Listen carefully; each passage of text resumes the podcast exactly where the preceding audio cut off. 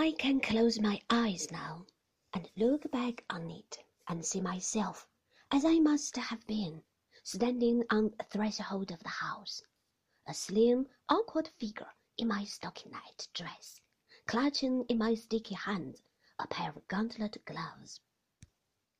I can see the great stone hall, the wide doors open to the library, and Peter Lelys and Van Dycks on the walls, the exquisite staircase leading to the minstrel's gallery, and there, ranged one behind the other, in the hall, overflowing to the stone passages beyond, and to the dining room, a sea of faces, open mouthed and curious, gazing at me as though they were the watching crowd about the block, and I, the victim, with my hands behind my back. Someone advanced from the sea of faces, someone tall and gaunt, dressed in deep black, whose prominent cheekbones and great hollow eyes gave her a skull's face, parchment white, set on the skeleton's frame. She came toward me, and I held out my hand, envying her for her dignity and her composure. But when she took my hand, hers was limp and heavy, deathly cold, and it lay in mine like a lifeless thing.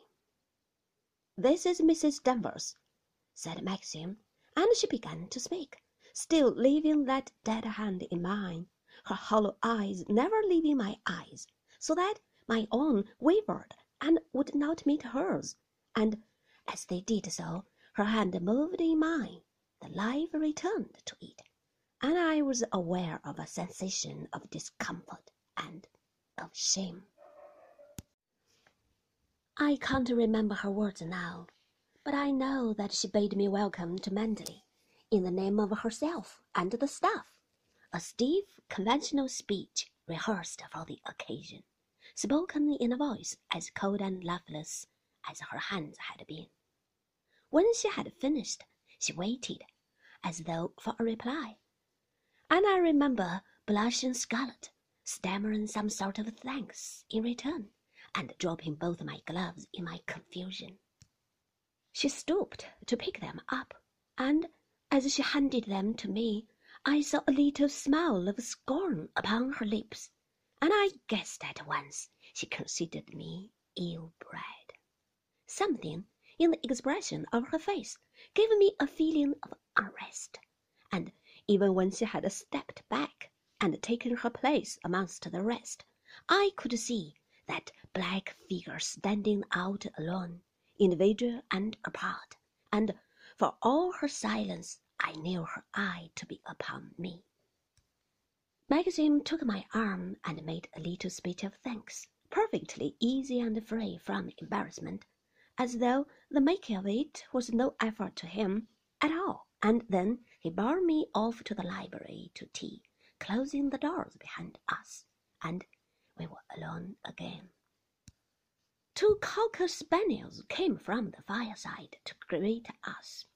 They pawed at Maxim their long silken ears strained back with affection, their noses questioned his hand, and then they left him and came to me, sniffing at my heels, rather uncertain, rather suspicious. One was the mother, blind in one eye, and soon she had enough of me and took herself with a grunt to the fire again. But Jasper, the younger, put his nose into my hand and laid a chin upon my knee his eyes deep with meaning, his tail a thump, when I stroked his silken ears. I felt better when I had taken my hat off and my wretched little fur, and threw them both beside my gloves and my bag onto the window seat. It was a deep, comfortable room, with books lining the walls to the ceiling, the sort of a room a man would move from. Never did he live alone. Solid chairs beside a great open fireplace, baskets for the two dogs, in which I felt they never sat, for the hollows in the chairs had telltale marks. The long windows looked out upon the lawns, and beyond the lawns to the distant shimmer of the sea. There was an old quiet smell about the room, as though the air in it was little changed for all the sweet lilac scent and the roses brought to it throughout the early summer. Whatever air came to this room, whether from the garden or from the sea, would lose its first freshness, becoming part of the unchanging room itself, one with books, musty and never read, one with the scrolled ceiling, the dark panelling, the heavy curtains. It was an ancient mousy smell, the smell of a silent church where services are seldom held, where rusty lichen grows upon the stones and ivy tendrils creep to the very windows. A room for peace, a room for meditation.